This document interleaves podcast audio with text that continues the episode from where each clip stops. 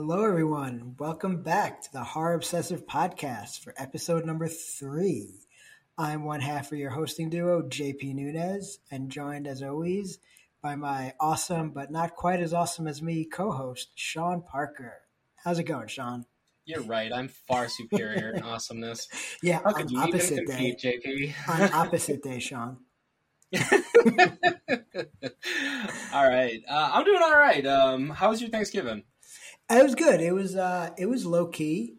Um, there were just four of us, uh, but it was good. the The food was good, good company, good time. Um, so overall, it was pretty good. How about you? Oh, it was great. I I basically took the day off. I was just I I drank too much the night before. Okay, okay. And I was a sleepy boy during Thanksgiving, so it was okay. All right, fair enough. Fair enough. All right, so uh, I'm excited this week because we get to talk Oh, about boy. slasher film. We get to talk about uh, Silent Night, Deadly Night. How do you feel about this week, JP? Well, um, it's a week. You know this, this movie. Um, okay, I'll, I'll say this. I'll say this. So, for the past two weeks, ever since we decided to watch this movie, I've been telling you how much I hate it. and, and, How do you think I asked? and I, I have to say though, in all honesty, as far as '80s slashers go, this one's not bad. It's not good, but it's not bad. All right. you know. Well, we'll get into that in just a second, but let's um let's uh reconvene after we talk about the uh, horror obsessive all right. Yeah, you know, we're obligated, but Yes. Yes. it's also our passion. So, totally. Totally. um, what do you got this week on on Hobbs? What what was brought to your attention? Yeah. Um, so I feel like I'm shamelessly promoting myself every week now because I keep highlighting my own articles, but I promise that's just a coincidence. Um, so this week, uh, I want to highlight uh, something I wrote about a movie called The Harbinger. Um, we played at some film, some film festivals uh, earlier in the year. Uh, you and I both saw it. We saw it at different festivals, but we both Yes. saw it. Uh, we both really liked it. Um, and it's finally getting released to the public um, December 1st. So when you guys listen to this, it'll be out already. Um, it's being released on uh, VOD and uh, limited theaters. Um, so Sean and I both liked it. And I said, as I said in my article, Sean and I have pretty different tastes in horror movies. we So really the- do. Not so, the- far on the podcast yet, but um, Well, so today we are. Yeah, yeah. I mean, it's coming. It's coming today. So Oh yeah, I mean we saw that a bit last week or last time too with uh, with Oh, Monster yeah. Club, you know. Um, but yeah, but since uh, since we both really like this movie, um, that means that it is a really good movie. So we both highly recommend that you guys check it out uh, if you get a chance. Coming out, uh, well, it should be out already by the time you hear this. Um, so yeah, check it out on VOD or if it's playing at a theater near you. Uh, the Harbinger, directed by Andy Mitton. Excellent, yeah, excellent. make sure it's the Andy Mitton one. Yes, there is another version, another movie called The Harbinger that came out this year. That shall we say, not nearly as good. yeah. Um, Will Klipstine's version is it's a little bit different. Um, yes. but I agree. Uh, I think Andy Mitton's Harbinger is actually in contention for a spot in my top ten right now for the year. Mm, okay. Okay. can I really that. enjoyed this film, uh, especially as it speaks to people that aren't here anymore, sort of in a, in a certain Mhm. context. Yeah. Yeah. I I really liked it. I, so I do. Um, I I'll advocate on the same page as JP for this one. Definitely check this one out because it's it's not only scary, but it's uh, it- it'll really hit you. It'll really get you good. So Mhm. Yeah, definitely. And you can also uh, both Sean and I wrote reviews of it for the festivals we saw it for. Um, so if you want to check out, you know, just search on the website for The Harbinger. Uh, you can see both of our reviews, see, you know, kind of more specifically what we thought of it and, and why we liked it. Yeah. So for me, for horror obsessive this week, uh, Brendan's Black Friday article got Mm. me. Yes, yes. First of all, it, it perfectly timed uh, for Brendan because Yeah. I mean it came out it came out on Thanksgiving, right? So I um the reason it gets to me is that Brendan didn't want to watch this movie. he like admits it in like line paragraph yeah. two. He didn't want to. He didn't want to watch it. He Mhm. didn't think there was going to be any joy in it. And I watched it again. I actually just watched it again last weekend. oh, really? It's Okay. it's so much fun. It's just silly, and uh, you know, it really takes the consumerist uh, look Oh at Black God. Friday to a different level.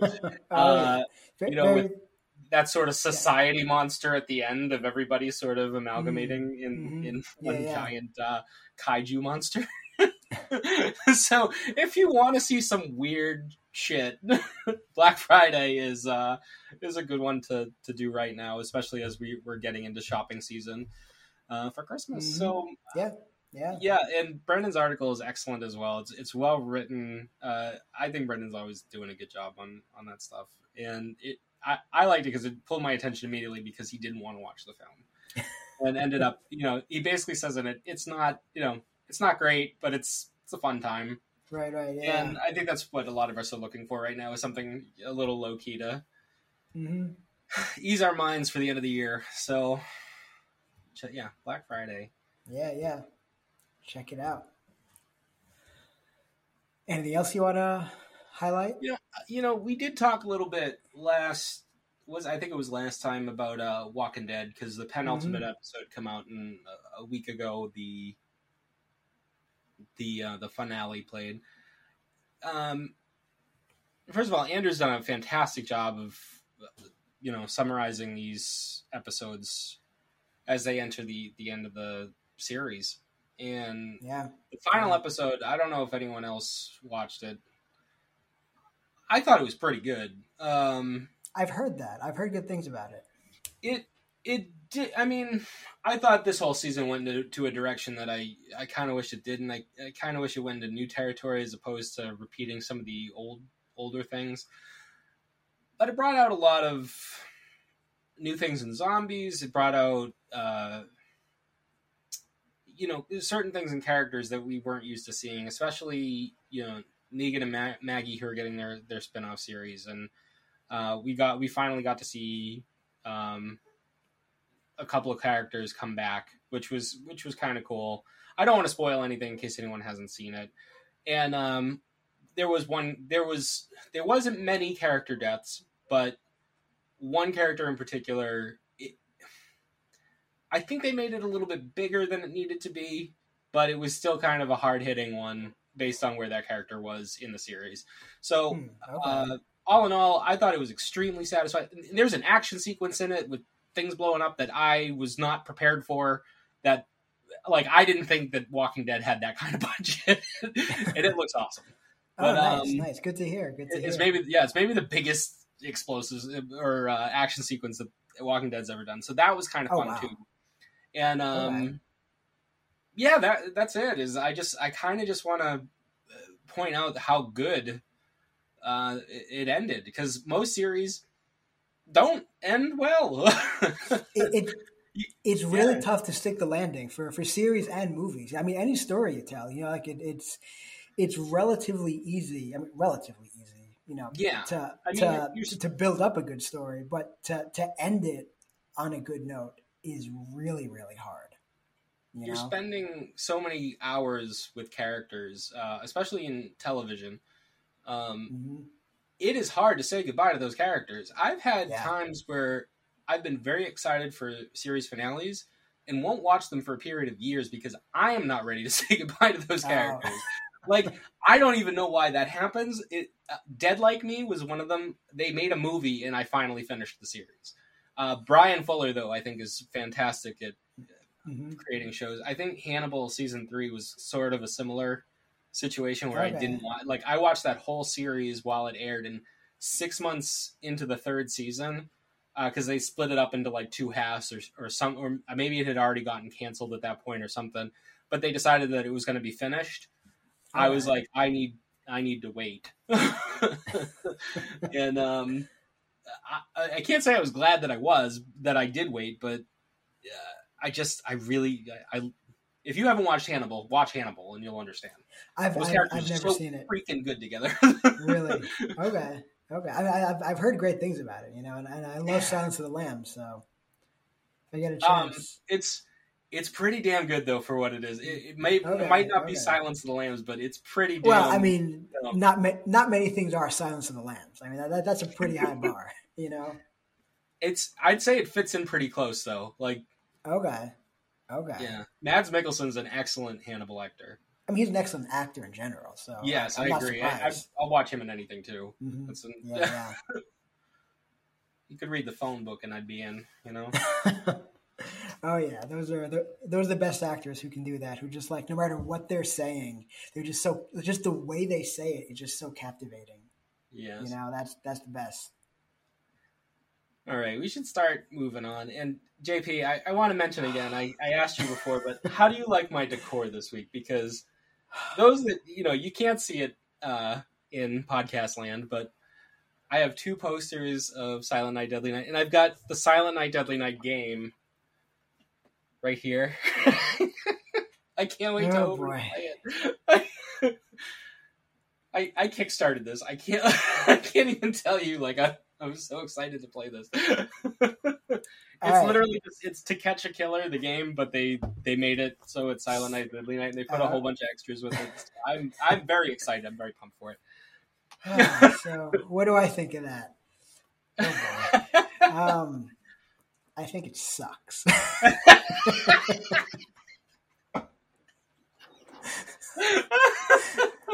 oh, yeah. I, I, I thought you I thought you might have some words. yeah. Oh, I got words. Oh, I got words. Yeah, yeah. All right, all right, all right. Well, let's get let's just jump in because you know what I'm going to ask you to do now because th- it's my week. And last week I got to I got to do it for your film. This week you're going to do the synopsis for my film. Yeah.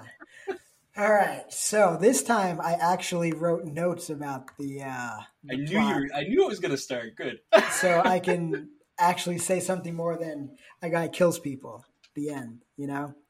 Um, all right, so there's this little kid named Billy, and it starts off with him and his family. They're going to visit his grandfather at um, like a some sort of like a nursing home or, or something, um, and he has some sort of condition where he doesn't speak. He seems to be almost like catatonic, like out of it. Um, and then for some weird reason, everybody leaves the room and they leave Billy alone with the grandfather. And then, lo and behold, the grandfather actually says something. Um, and basically, he tells Billy to be super afraid of Santa Claus. He says that Christmas Eve is the quote unquote scariest damn night of the year. Um, and he says if he sees Santa Claus, he should run for his life. Um, for some reason. Uh, and then on their way back home from that, uh, a criminal dressed up in a Santa suit uh, attacks the family. He kills Billy's father, and he sexually assaults his mother and then kills her. Uh, and then we jump ahead a few years. Billy's in an orphanage, and uh, they're celebrating Christmas. And they force Billy to sit on Santa's lap because they have a Santa, you know, a guy come in a Santa Claus suit. Um, and, and Billy, you know, he experiences that trauma all over again. Um, and so he punches Santa in the face and runs away. Um, and so, like, he has all this built up Santa Claus trauma, you know? Uh, and then, like, throughout the rest of his life, he just keeps experiencing experiencing flashbacks to it again and again. And eventually, one night, um, when he's he's 18, he uh, he dresses up as Santa Claus because the the place where he works, they have a Santa come in, but something happens to the guy, and so his Billy's boss tells him, "Hey, you dress up as Santa," and so he does. Um, and then he sees somebody trying to rape uh, the girl he has a crush on, and that makes him snap, and he goes crazy and he punishes all the naughty people by killing them. And then that's the rest of the movie. The end. Naughty, that's the only good scene. naughty. oh man, that's All right. All right, so let, let's let's jump into this. Like, I want to go a little bit more scene by scene because I Mhm. think that this one sort of deserves it because it's this movie's all over the place. I know it. It is. Oh, it definitely is. It definitely is. Although I will say, I will say, it's kind of all over the place nature, at least to a certain extent, is why I don't hate it as much as I hate some other 80s slashers. Yeah, no, I trust me. I like I know what this movie. This movie's a Halloween ripoff. Like if we're really going Well, there, I like mean- even I think the tagline for the movie was uh, "You made it through Halloween, now try Christmas" or something. Oh, really? Like, it knows what it is. Um, I mean, pretty much every 80s slasher is a Halloween ripoff. Yeah. you know? But did you know that this movie came out the same day as Night um, Nightmare on Elm Street, and Oh, it was really? actually on course to do better than the Nightmare on Elm Street. Oh, I think I've heard that. Yeah, yeah. But then the- all the controversy, people like boycott, not bo- well, like protesting outside theaters and whatnot, right? yeah, they- they yeah. pulled So um, Yeah, If- yeah. There's different cuts of this movie, and one of the cuts, and we were just discussing this because we were trying to get, you know, we were trying to see which cut both of us watched.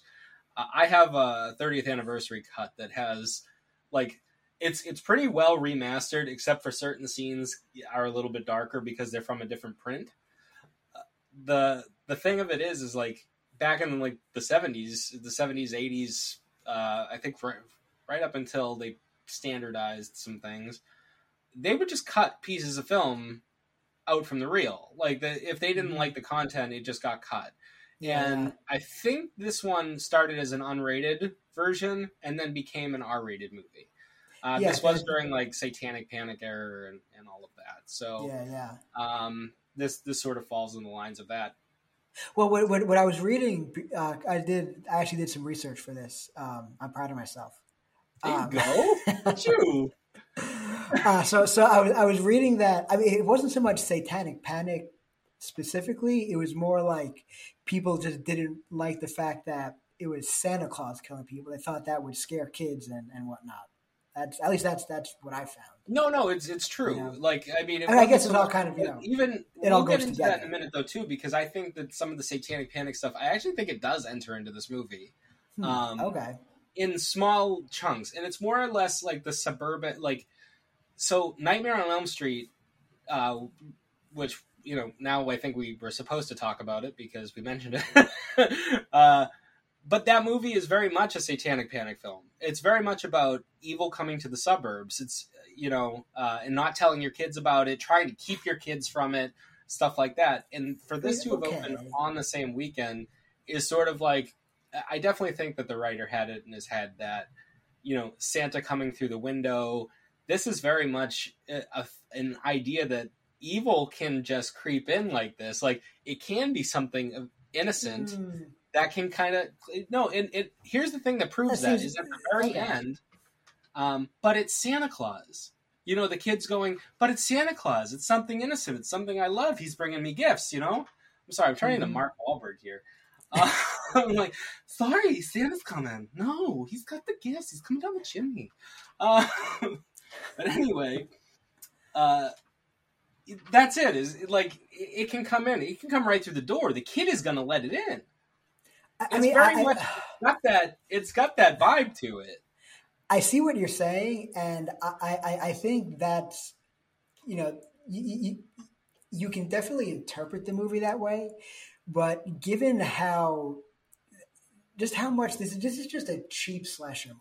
You know, Hmm. it's like because of that, I don't really think that the filmmakers behind a- it were really thinking that deeply into the story. I think they just they just wanted a movie where a guy dresses up as Santa Claus and goes around killing people. And if that happens, of course kids who see him are going to say, "Oh, but it's Santa Claus. He can't be evil."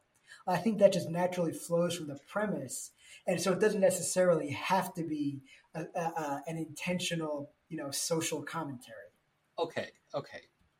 I think this. I think that it is actually part of this one because have you have you watched any of the other ones? Because there's like five of them, and I think I I've- think I've never seen the sequels, come out no. to Blu-ray, but you haven't seen any of those. I haven't seen them. No, no. So the second one, the first forty minutes of the second one is a rehash of the first one. Like it's literally him telling his therapist that it, Billy's story. It's it's Oh, the wow. brother. The brother Okay. takes over in the second one, and he just rehashes Billy's story. 40 minutes. I'm not lying. Oh is just him talking to the therapist, and it's Oh, just scenes from the first movie. This was this is going to be the greatest um, money la- like laundry scheme is Silent Night Deadly Night two because That's, it that's probably horrible. made a ton, and it didn't like it didn't They have to do anything for forty didn't minutes. shoot. the They didn't shoot any new scenes. oh my gosh, that's that's terrible. Yeah, no, it, uh, it that but that one's a cheap slasher movie. Like that's what I'm talking about. Is so the second one is literally the brother just dons the the Santa suit. He goes a little nuts and and starts killing people, and it's really like it's not even thought out. Like he's literally walking down the street and he just you know he decides that his girlfriend and this other guy that she used to see like they're they're dead now. Like and that's it. And he just goes snaps. That's and that's the second one. But anyway, we're, I'm getting off track here because the first one, um, there's also the scene with the father going into the the child's room, all right, trying to surprise her as Santa Claus, and because of all of the panic that is going on in the streets, the cops like arrive at that house watching the Santa go through. The, oh, when you, when you say father, you mean the priest? no, no, there's a scene Wait. where the um, uh, Oh no, it's just that's not in it's, an- it's somebody's it's, somebody's dad. Like it goes Oh, into yeah, her room, like climbs up a ladder, goes into her room, and the cops show up at the house, seeing him go into the room through the la- with the ladder. Um, they come in guns ablazing, and they're ready to shoot him, like based on the fact that he's wearing a Santa suit and he's sneaking through a window. Mm-hmm. So there is this. I do think that there's a sense of moral panic there. I think that there's a concern that this thing is going to get in to, See, to I- these houses, these homes. Even That's what I'm even saying. there, even There's there, I, I, stuff going I on think here. you're. I still think you're reading too much into it because, again, like you know, that just flows naturally from the premise of, hey, it's a guy in a Santa Claus suit, and if it's around Christmas time, there are going to be plenty of other people in Santa Claus suits. So you know, of course, the cops are gonna are gonna see someone else and think it's the guy they're looking for. It's almost like that Halloween two thing, or is it? No, is it well, the Halloween two. thing, I definitely get Halloween two vibes from this Yeah. for sure, um, Mhm. especially during those scenes, like where the cops just show up and, and Yeah, stuff like that. But even that, like it, we've talked about Halloween, and there is a sense of moral panic in the 1978 Halloween movie. I mean, th- th- yeah, but this isn't that movie. It's I think people this coming is. to the suburbs. It's it's what it is. I, I I think that's uh, even for Halloween. I think that's you. I think you're reading too much into. I mean, let me say this. I don't. mean, think, I don't It, think it, that, it's, a, it's a legitimate way to interpret the movie, but I don't think that's uh, for Halloween. Maybe, but for this one, Silent Night, Deadly Night, I still think that's that's probably not what the filmmakers had in mind. Uh, This is just a a, a trashy slasher movie, and I don't think they were thinking think- that deeply I think that you're thinking. story. I think that you're thinking differently from from the writing angle and the directing angle because the directing angle, for sure, it's it's a fine cheap slasher movie, whatever you want to call it, but horror movies in general, and back, you know, Well, thirty years time, ago, yeah. and I mean even now are, are like a percentage of what like an action film or anything is going to be. So obviously Right, financing is going to be a whole lot easier to get, but writing wise, the writer you know is going to write stuff into it, subtext for sure. Yeah, but And I think that that's part of That- it. It's, I mean, think about it. It fits the era hundred percent. it uh, yes writers put subtext into the scripts they write but i think when someone uh, oh, let me say this let me say this i mean could the writer have meant that sure like I, we, we don't know for sure you know what the writer did or did not mean to include in here obviously but i just think given the era that this i mean yes this is the era of satanic panic but it's also the era of just you know churning out cheap slashers one after another you know? And so i think to me it still seems much more likely that this is just you know somebody wrote a movie wrote a script about a guy dressing up as santa claus killing people. And they just came up with you know all right what would flow naturally from that premise? Other people dressing up as santa claus? Because that happens around this time of year. Kids thinking oh hey it's santa claus. He must be safe because that's kind of just how kids think. So i think there are there are other more natural explanations for all these scenes that you're bringing up. And i think it, to me, it seems more likely that it's just a cheap, trashy slasher movie. At that you know, it, it's more just about the concept of Santa Claus killing people than it is about this subtext of you know evil coming into suburban homes or anything. I mean, yeah, you could read it that way. I mean, that's the thing. I don't think that's intended. Like, like it, it, can be both. It doesn't have to just be one. Like we don't have oh, to of choose. course, of course. But I like I mean, think... Halloween is obviously you know Halloween has a lot of stuff baked into it. Uh, yeah, for sure. Like there's always going to be debates on whether you know he was a, you know he was stalking her or whether it was random. All right, there's always going to be debates on you know a bunch of the different things because I, uh, I mean what I really like that the new one did, and you know, you'll read this in the in the essay that I wrote that should be coming out in on Wednesday. Um, we'll see. it's done. It's done. But um, what the new one did is it replaced a town that was literally just a pharmacy on a corner, and it replaced it with a much bigger vi- version of that town, and it it filled the movie with characters in that town, which may have been a mistake. I really think that the Halloween trilogy should have probably been an episodic thing, the way that they sort of configured it. So, you know, the way that they wanted it. The way we wanted it is something way different.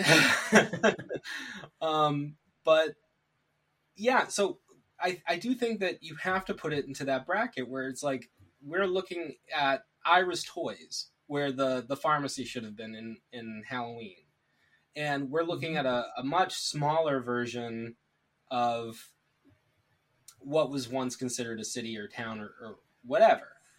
Um, these the suburban idea from then to now is a whole lot different because the world has changed a whole lot. So I think that if we go back to like the Silent Night, Deadly Night era, and we see that Satanic Panic is in the news, we see you know Nightmare on Elm Street is coming out that same weekend, so it's not like it's a hard idea for us yeah, to. Uh, here, but here's the with the Nightmare on Elm Street thing though.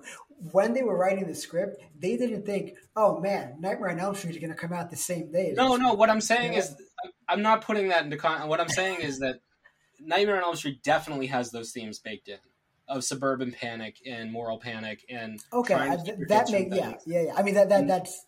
This plays on. I, I do think that this plays on similar ideas because we're talking about children's innocence, and we're talking mm-hmm. about uh, a jolly you know f- figure uh, um, a, a, a, mythological character that is supposed to be nice bring people toys like that's what we're talking about. And so like to to make him evil and show the kids just letting him in and things like that it really suggests this uh, uh, much more reserved personality. And i mean who is the lead like who is the lead parent in this movie but mother superior like, and what was that? That's the most guess, reserved. That is the most reserved that you can get. Is you have like a nun figure being like the, being like the no, no, no, no, mm-hmm. no. Right, so right. it's like I don't, I don't think it's hard to see this as a moral panic film, at all. That's my. sense. Maybe I just have a very low opinion of '80s slashers.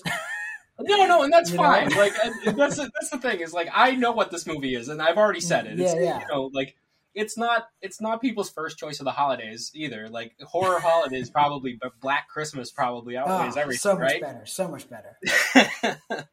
um, but it's like I still enjoy this. I think that this is a fun one. I also thought that the weird ass remake that they did in like 2000 with Malcolm McDowell was kind of fun too.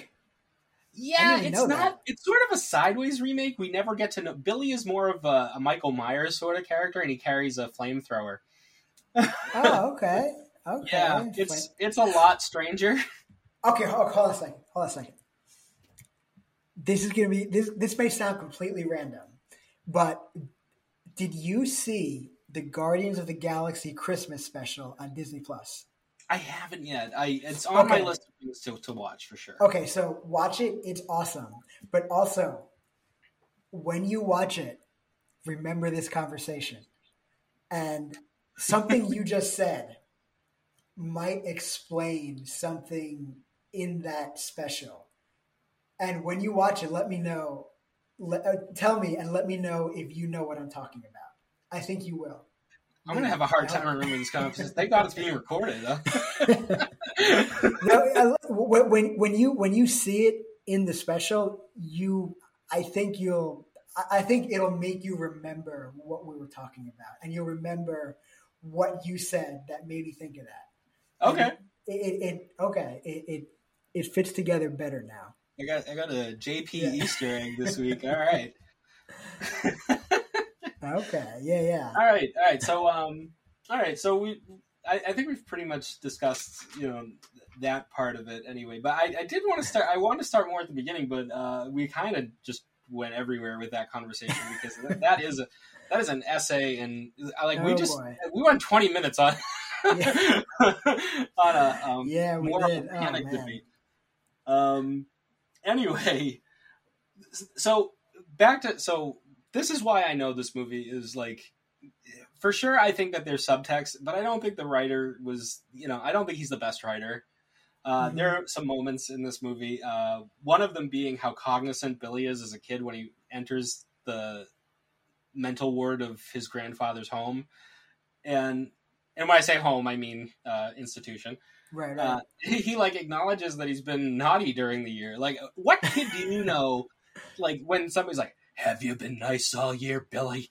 You know, nobody ever says no. well, no, I, I think don't was, any toys, Grandpa.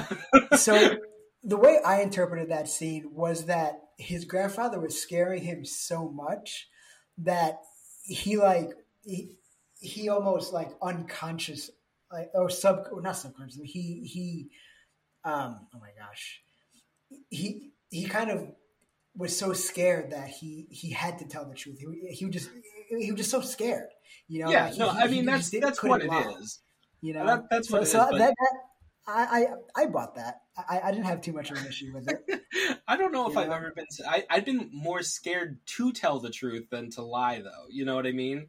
In yes, but I like, yes, but I think in that situation, you know, because it's Santa Claus who knows if you've been naughty or nice, regardless of whether you say it or not. You know. Yeah, but he's not Santa Claus. The grandfather's not Santa Claus. Right, right, but but but that's the thing. That's the thing. You know, it doesn't matter if he lies to his grandfather because Santa Claus knows either way. And so it's almost like he's not even telling his grandfather, "Yes, I've been naughty." It's almost like he's coming to the realization, "Oh my gosh, I've been naughty. So Santa's going to come punish me." Almost like he's talking to himself more so than his grandfather, just because he's so scared. At least that's kind of how how I took it. I don't know. I think that's a lot. I think that's a lot because, like, I've got a two-year-old nephew. I, you know, if I get scary with him, he he sort of does what I want. you know what I mean? Like, it's usually like when, like, yesterday he was whining and complaining, and like he was just tired because he hadn't had a nap. But like, I was just like, okay, buddy, sit down on the couch. Like, just sit there because he needed to fall asleep. Was mm-hmm. all it was.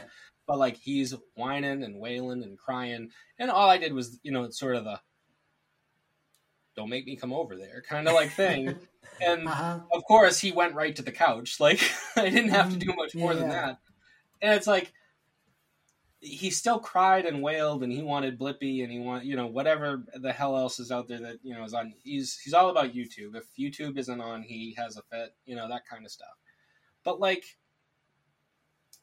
he will he's he's gonna tell me what I want to hear regardless, like so that he can mm-hmm. watch the Blippi or so he can stay up or anything like that.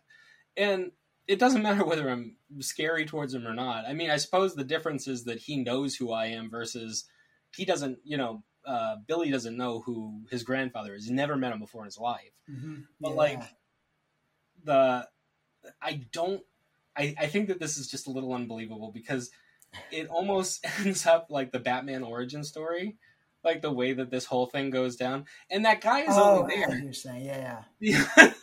the guy yeah. is only there too to to be the the Friday the Thirteenth character that's like, "You're all gonna die up there." Like oh. that's really all he's doing is like because it just yeah. it goes yeah. that route. Like everything. Like if you're not good, you know, you haven't been good, you're going to be punished, you know, and that's exactly he, what happens. He is the harbinger. yes, he movie is. that you guys should all watch. we brought this all around. Yes, it was like we knew what we were yep. doing. this episode is just one big commercial for the Harbinger. but seriously, see the Harbinger. It's really good. uh, yeah. So then he goes to so after after he spends time with Grandpa, the whole you know insane act occurs. That's way more out there than anything. Like I'm like, first of all, I think the real the one really good detail about this is that Santa drives like a, a cherry red car because it's really like anytime we've ever seen Santa's sleigh, what color is it? Red. That's right. So of he's course. he's just owning the part there. Yep. Yep. Um. Now, what I find uh, like all of that is is whatever. It really is. It's it's really the Batman. You know, I lost my parents thing. Only mm-hmm. it goes into a traumatic angle as opposed yeah, to yeah. Batman go, decides to become Batman and mm-hmm. Billy becomes the Joker essentially. Um, yeah, kind of. But my favorite thing is mullet Billy. Like every other kid in that class has a regular haircut, but Billy's got a mullet. Oh, really? Like when he gets know, to like St. Mary's, yeah, he's it's like we, we, we couldn't afford to cut the rest of your hair. Sorry, Billy. you only get half a haircut. Yeah, but like the then there's like clearly trauma. Like in the the um, Mother Superior is like, no, it needs to be beaten out of him, and uh, yeah, Sister yeah. Margaret's like, "No, he needs help. you don't get it.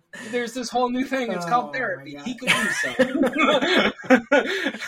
Superior's oh, just like, "No, how dare you?"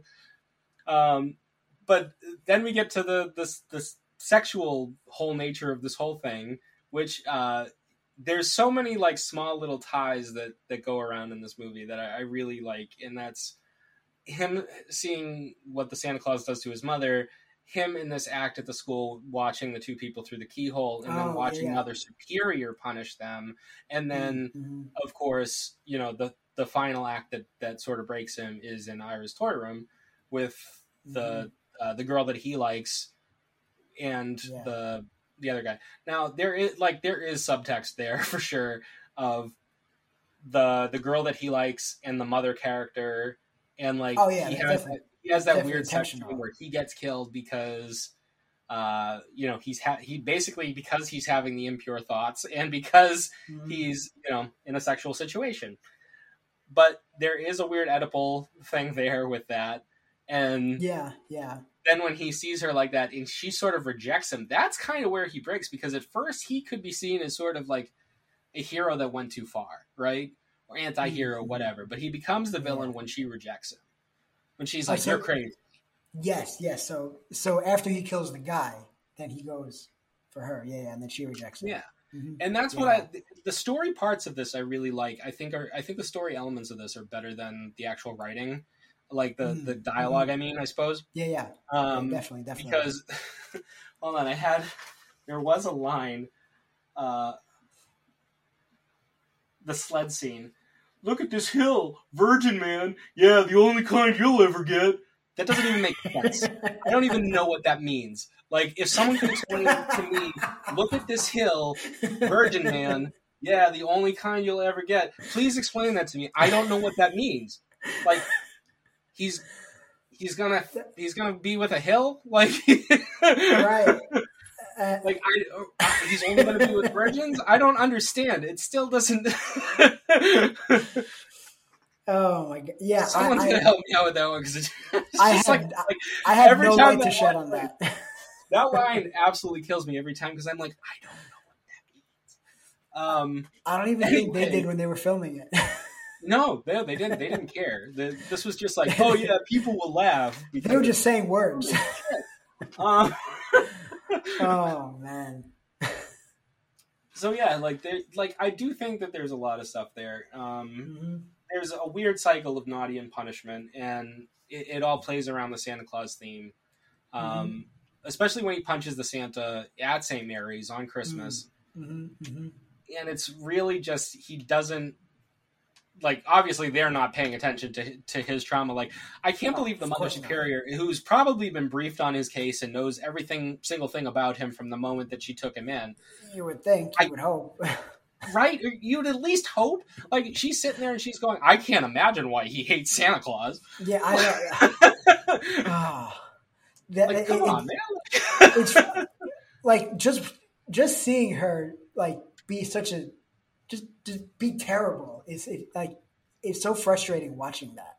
yeah, You no, know, and like, I mean, she, you're, it's, it's really funny to me, like.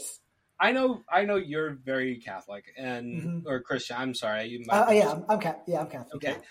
yeah. and I know, like, I grew up Catholic, and I know, like, some hard nuns for sure, like, Mm-hmm. Oh, that yeah. just That tough, tough as unfortunately nails. that, all that. did happen. I have never seen a nun like, like uh, Well, yeah, I think that's that that's you know a bit extreme, It which is. fits the It's- nature. it's the most movie, extreme you know? It, it, case it, it, ever. It's almost like a caricature of like real life strict nuns, you know, which which kind of fits the movie. You Yeah. know, just how Yeah, no, ridiculous it really does. is. Because I mean, we both Yeah. know that this movie's out there. It's it's Oh, over the top. It's you know, and that's sort of the thing. Is it's meant to be that way. It's it's not meant to be like you, you know. Clearly, this isn't. Well, here's the thing: is I can't even put it into perspective that this isn't a real person because people surprise me all the time. Let's. Put, I mean, Yeah, I mean, Yeah. there there are a lot of Um, people out there, and you know, some of them are bound to be ridiculous like that. But Yeah. okay, so the psychotic break, all right? Mhm. The for me, like Billy enters this this realm in his mind. Obviously, there's a lot going on. The uh, the girl that he likes is you know has just been sexually assaulted. There's Mhm. uh, the fact that she rejects him. There's the fact that he's dressed like Santa in this situation. Uh, like, like this, just like to me, this is one of the best like moments in in a horror movie. Like it really does explain like the the psychological nature of why you would just go on a killing spree at that point. It makes a lot of sense. But the one thing, not that I ever would, is just, Good to Um, know. the one thing that, that gets me though is alcohol and where that fits in is I don't think that we ever see alcohol ahead of uh, that that Christmas part. Maybe we see it once before that, and it's like a no thank you kind of kind of deal. But I don't remember it do before introduce alcohol as kind of being a forbidden thing as well. Did you notice that, or was it just me? in this movie. Uh, yeah, because so at Ira's Toys, that. like okay, so Ira's Toys, they have the Christmas party. Mhm. They break out the alcohol and he finally tries it. I'm pretty sure. I think that there's a scene before that where he sort of says no. Hmm. If there is, I don't remember it. It's. I mean, I think it's subtle. Like I think this whole angle is rather subtle because Mhm. it doesn't make much sense. Um, Mhm. because so he starts punishing um right like the the dude in the back room that's his sort of pseudo boss and then uh, Mhm. the girl that he likes uh, are his first two victims and that makes sense because of the act that they're portraying and and that's Right, sort right. of the relates to the psychological break but is alcohol a factor in that first of all because he's drinking and it's the first time that we've ever seen that we've seen him drinking whether he has or not before that we don't know Mhm. um, but Ira and the other woman, who I think is Mrs. I wrote her name. Ma- Mrs. Randall. Mrs. Randall. Mhm. Mhm. Their only crime is that they were drinking, and they get killed. Like he walks in the back room, and she tries to escape, and she gets you know arrowed, Mhm. Yeah, and that's uh that's it for them. But what was their crime? What, I mean, why were they punished? It probably drinking. I mean, it, it, it goes back to like typical '80s slasher thing. Where Yeah, it is. If, It's- you drink or it, it, it's like in Scream when Randy says, you know, if you drink or have sex, you die in, a- in a horror movie. Yeah, It's it's, it's that it's just following those regular rules for sure. Yeah, exactly, exactly. and that's sort of what I'm getting at is like, like that's something in the movie that is never, never really made clear. Mm, yeah, yeah, just kind of le- yeah, it just kind of left for you to figure it out based on your own knowledge of '80s slasher tropes, basically. Yeah. There is one shot in this movie that I thought was, I mean, besides the, um, I think that the um, decapitation scene is really rather well done. Uh, like it just is like he's coming down there. He's naughty. Just- It comes out of nowhere. it's so good. Um, the only thing in the series movie. that, that's better is Garbage Day. Like Garbage Day is 100 percent uh, the the best thing about Silent Night, Deadly Night the, as a whole, like as a Mhm. uh, franchise. What, But, what, um, what movie is that in? That's in the second one. So Billy Okay. just walks up. He's got a gun in his hand. He's just walking the neighborhood, and he like looks at this dude that's bringing out his trash, and he's like, "Garbage, dude!" He just like shoots him point blank. The guy's like, "No!" And he just falls over. It was like a it was a meme forever. Like people just Really? back in like the early two thousands. I just got sent this a lot, and I had no idea. I never saw until, that. Like ten years Huh. ago. Okay. Okay. So anyway, um I didn't I thought I sent it to you the other night. Did, oh, maybe it didn't send because it was, uh, it was a Uh, video. I might have ignored it because it was Silent Night, Deadly Night. Yeah, that makes sense. Yeah. Um, but so I think the other shot that I really like in this is when uh, Sister Margaret comes in. She's looking for Billy at Ira's Toys. It's after the whole thing has happened. Uh, she sees Mrs. Randall on the floor and she screams, and it just cuts to the Nutcrackers whose mouths are wide open. And I'm like, Mm. that's a really, you know, that was a really good shot. That was a really good way to incorporate the Christmas angle Mhm. into all of this. So, um, Yeah, yeah. I just wanted to call that scene out. Um, yeah, cool. all right, and I've sort of taken control. Do you have anything that you want to talk about? Because I've Yeah, I've still got like a page and a half. yeah. So, so I think I said earlier that even though I keep telling you I hate this movie, as far as 80s slashers go, it's really not bad. And for me, I think what what really makes it what what, what elevates it above you just your your typical 80s slasher is the fact that it takes the time to really build up the character of Billy in a way that I, I mean, granted, it, it's not you know, it's not great, but it at least makes sense. And like you know, you, you under you can understand his trauma and then trauma building on trauma, and then ultimately leading to this snapping point. You know, like it, it's an Yeah. interesting like psychological character study beyond just a guy going around killing people. You know, like there, there, there is some genuine substance there that I think a lot of your your just kind of stereotypical 80s slashers don't have as much of. You know? Oh, for sure. Um, I was telling you recently. I was watching. I, I had been watching a few like really out there ones. I, I was watching Killer Oh, Party and I was watching Girls Night Out. And Girls Night Out, I think might actually be from the seventies. But okay. or I don't know if you've ever seen Final Exam. That's another one. of it, never seen it. Oh my god! It like both of those movies fit into the same sort of wheelhouse for me. I think Girls Night Out might be a little bit better than Final Exam, and it's just Mhm. that they sort of overdo their exposition, like thinking that they're building something up, but you're really just getting bored, like watching Mhm. it. Mhm, Um, mhm. And then you know when the the slashing comes in, you just don't care anymore because these characters have run around in circles for so long. You just it's whatever. Mhm. Right, right, yeah. Um, so I, I totally understand where you're coming from on the angle with this movie because I've watched so many that I'm just like, oh my god, just finish. What was that one that? Uh, did you watch it recently? It was. Uh, uh, I know it went around the Hobs uh, people. I think I I know I watched it, and I think Bronson watched it. Oh, is that Scare Zone? Yes. No, Oh I didn't my see that. Um, if you avoided that, you did yourself a favor. yeah, there, there's, yeah there- Um, there's a reason I didn't watch it. Not to knock it, like anybody Yeah. that worked on that movie, but at some point you had to say, when does this end? it was that bad. It's oh it is like in terms of movies that like first of all that movie was supposed to come out in like 2008 or 2009 it just came out Oh, um, there's a reason for that. yeah and it's clear that uh, you know it's clear like somebody just wanted to make a movie and they made a movie and Mhm. good for them you know like i really sure. good for you know good for them Mhm. but it's it's not an experience i ever want to have again that's that's how Yeah, yeah. that's where that one falls Yeah, for me, Um, like the, like the, like what what made me like really really want to avoid it was when Bronson said that he wasn't a big fan of it because he's he's like our resident slasher guy. yeah You know, he's like, he's you know you give him a slasher, he's happy even if it sucks. So if he says it's not very good, then there's no way in hell I'm going to watch it. No kidding. Like I mean, he knows his stuff, and even like, you know, for what it's worth, he kind of def- I wouldn't say defended, but he knew what Texas Chainsaw the the latest one was.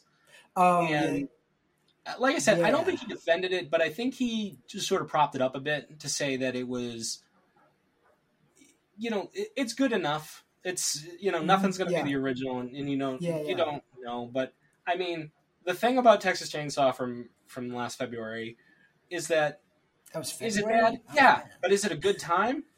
Yeah. No.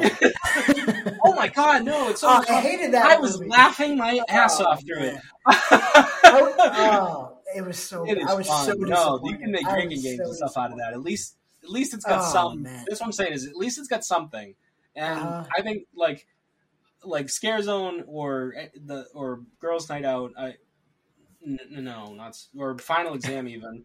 Um, not so much. Girls Night Out might have a little bit of that, so that like at least you Mm-hmm. can have like a beer with friends and, and enjoy the film.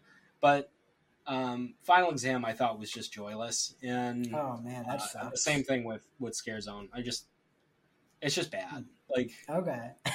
um, those are my opinions anyway. but anyway, there's somebody that we really need to mention in this movie, and um, I think you know who it is. It's Linnea Quigley. Mm. Um, clearly, clearly became like one of the biggest horror actresses. Uh, I think Oh, yeah. she's still acting in horror movies. She was in um, Is she? Death Drop. Oh, yeah, that's right. She yeah, she just they just did a movie with her. Like I think it was like it was marketed as like oh the return of Linnea Quigley, right? Oh no, she's been in everything. Yeah, Wait. she was in the last. Uh, she was in the last Thanksgiving last year. She was in uh, What am I thinking? Death Drop Gorgeous last year. She literally just does like bit parts now because Okay. I mean she's a she's a horror icon, Yeah, um, definitely, definitely. and that's all thanks to uh, Return of Living Dead. Oh, return of Linnea, yeah, yeah. Re- realistic and Night of the Demons, I suppose too. Night of the Demons, fantastic. Wait, sh- sh- she's in that? Yeah, yeah, she's. anyway, um, Oh, this is the year. But this movie came out a year before Return of the Living Dead. Um, Mhm. I think that she has the best death scene in this, which is literally uh, she becomes Rudolph's red nose. oh um, boy. but the thing that I found really funny was I started I started thinking about it, and um, Linnea Quigley's got so many like holiday movies down that she should just go for the rest of them. Like uh, she's got, I mean, any movie can be attributed to October, Halloween, or or whatever. Right, like, right, of course, be of a Halloween course. movie if you wanted to. But I think Yeah. she's got Halloween movies anyway, like not actual Well- Halloween movies, something with you know. Well, if she's a Night of the Demons, that's a that's a Halloween movie. I suppose. What do you mean? Oh Wait, yeah, it, it- a, it does happen on It- it- Halloween. It's like the apples to Halloween. Yeah. That, that's that's why they go there. Yeah. Yeah. So you're right. You're right. So that that works. But then there's the last Thanksgiving in November for November. There's uh, Silent Night, Deadly Night, and also uh, Mm-hmm. Christmas. Deadly Christmas. Is that what you said? oh no, no, I, I just said for Christmas. Yeah. And then there's um, Dead by Midnight, which is Why to Kill, which is a New Year's New movie. Year's. Okay. And then there's okay. Graduation Day, which could take place in May or June. Huh. So like you have right. all of these. You could literally like at this point almost make a Linnea Quigley movie per month. To, yeah, yeah. sort of, uh, you can have like a Linnea Quigley horror calendar.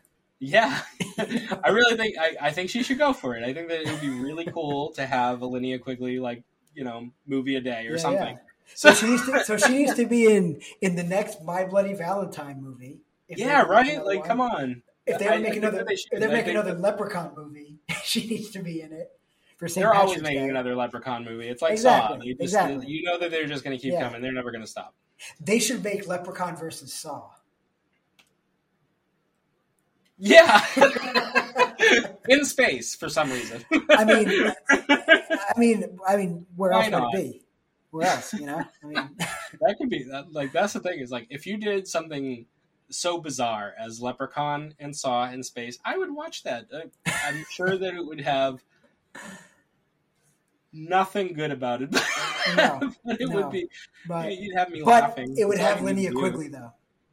Yeah, yeah, Yeah, I mean, it would have to. You know? Let's let's get her into March.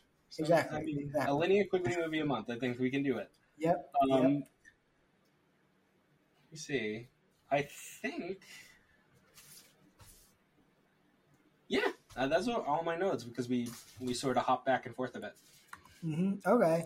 Yeah, I mean, I, I, I don't really have much else. Um, yeah, that's about it. You know. All right, so this was a good conversation. Um, I liked our I, I knew this was five-hour going to be a debate. good one when you told me you didn't like it. oh man, I'm, I'm, gonna have to, I'm gonna have to come up with some movies that you don't like. And, oh, for uh, sure. And return the favor. Yeah, yeah. Just don't make it final exam or scare zone. Next week, scare Actually, zone. the worst, the worst movie I've ever seen, and I don't know if you've ever seen it, but um, Microwave Massacre. Nah, I've never seen that one. So the guy that does Frosty the Snowman's voice, uh, Jackie Ooh. Vernon, Ooh, is in it, and he was a comedian uh, back in the 50s, 60s, 70s. And this movie's from the 70s, and it's literally like he kills his wife, chops her up, puts her in a um, freezer out outside, and he starts eating her in the microwave. He puts her in the microwave and, and eats her. Oh, now it sounds sounds like this is like during the era where microwaves are coming into the, the home and stuff like that too. Like it's Mhm. obviously like technology sort of film that's Right, right. you know, like this is what will happen, you know. But it's it's a it's marketed as a horror comedy because Jackie Vernon's obviously in it. Mhm. Um, Vernon's first of all, Vernon's comedy is terrible. Like Ooh. It's so bad. Like it's all puns and like tongue in cheek stuff, and then it hasn't aged well on top of that because well, it's from different era, right? Well, yeah, yeah, that happens. Like it, I think it's eighty five minutes, but it feels like six hours. Like, Oh, like, that- it that- will age that's the Like, worst. That's the worst Yeah. kind of movie. Yeah, yeah. It's bad. Like it it is maybe the it's probably the worst film I've ever seen. so have have you ever seen Birdemic? Birdemic. I've heard that that's pretty bad too. Uh, that that's I've the worst movie I've seen. It is. It's basically like the birds, but it sucks. I mean, it's it's. It, uh, okay, let me say. Let me say this. There's we could do a whole podcast about how bad this movie is, but there are parts where um, where the birds kind of like kamikaze dive bomb into the town they're attacking. And the strange thing is when they like when they, like on impact they explode, but they're birds. The? And it- it's just the acting's bad and just oh it, it's it's it's borderline unwatchable. Oh no, it's not borderline unwatchable. It's unwatchable unless you hate yourself. you know, it's oh man, that that's that's the worst movie I've ever seen. So you should watch it sometime. You might like it. I probably won't. so okay, let hold on. I want. Uh, there's one more thing I want to discuss because I just found this Okay. on on IMDb because this is what I sort of do when we get to the end of the show. Is I just kind of look through the trivia stuff Mhm. and you know see if we hit anything or or whatever. And we kind of you know we obviously made note about the the film's release and obviously there was moral panic around this movie at the Oh, time. of course, sort of of course, yeah, yeah. and um, that's the thing is like I go, I, I think about it, and I, it says here Phil Donahue dedicated an hour of his television program. well, what wasn't it? What wasn't it? That was, it. was uh, either it was Siskel or, or Ebert, one of them. Was Didn't he like? Yeah, yeah. He like you know went on TV and, and like lit and like read the names of the people of all the production said, and after each name said "Shame on you," like for Yes. for making the movie. Come on, that's that that's a bit much. It is, uh, yeah, yeah. Gene Siskel read out loud the names of the companies that owned and distrib- uh, and Oh, owned my distribute uh, the distributor TriStar Pictures on his and Roger Ebert's television show. Then said, "Shame on you." He also called out the writer, director, and producer and said, "You have nothing to be proud of." I mean, it's not that bad. The group formed to protest the film and lobby for it to be removed from theaters was called Citizens Against Movie Madness. Oh boy. So, like in that case, it is kind of meta on the fact that, like, I think that there is a degree of moral panic in the film, and there's the fact that there was moral panic Cosmo Panic, surrounding yeah, it. yeah.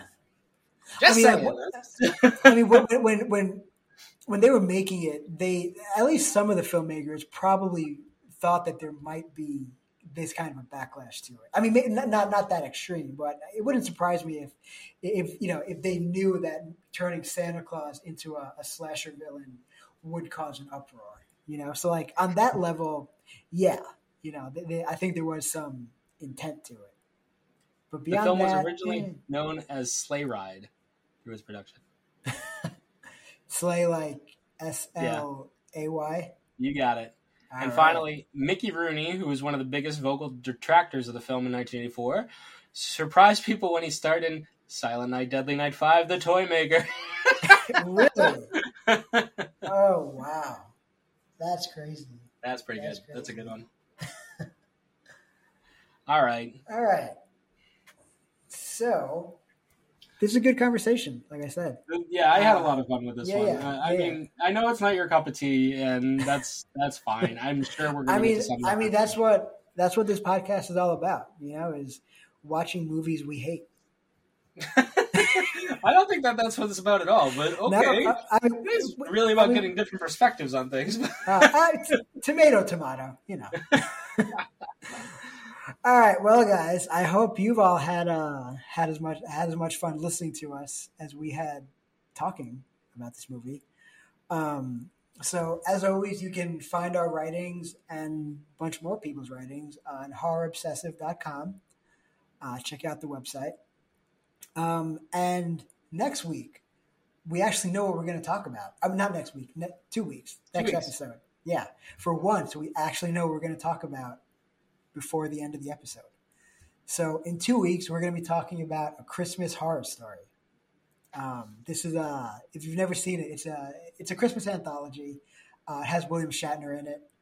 Um, it has Santa Claus fighting Krampus. Uh, it's a really good time. Uh, it's a lot like Trick or Treat, but for Christmas. Um, so if you haven't seen it, uh, I think you'll like it. Check it out. And I've never seen let's it. talk so about it. so it, this ought to be this ought to be a surprising one. I'm excited to see what you think of it. I am too. All right. All right, guys. Well, Thank you. we will see you in two weeks. Bye bye. Bye.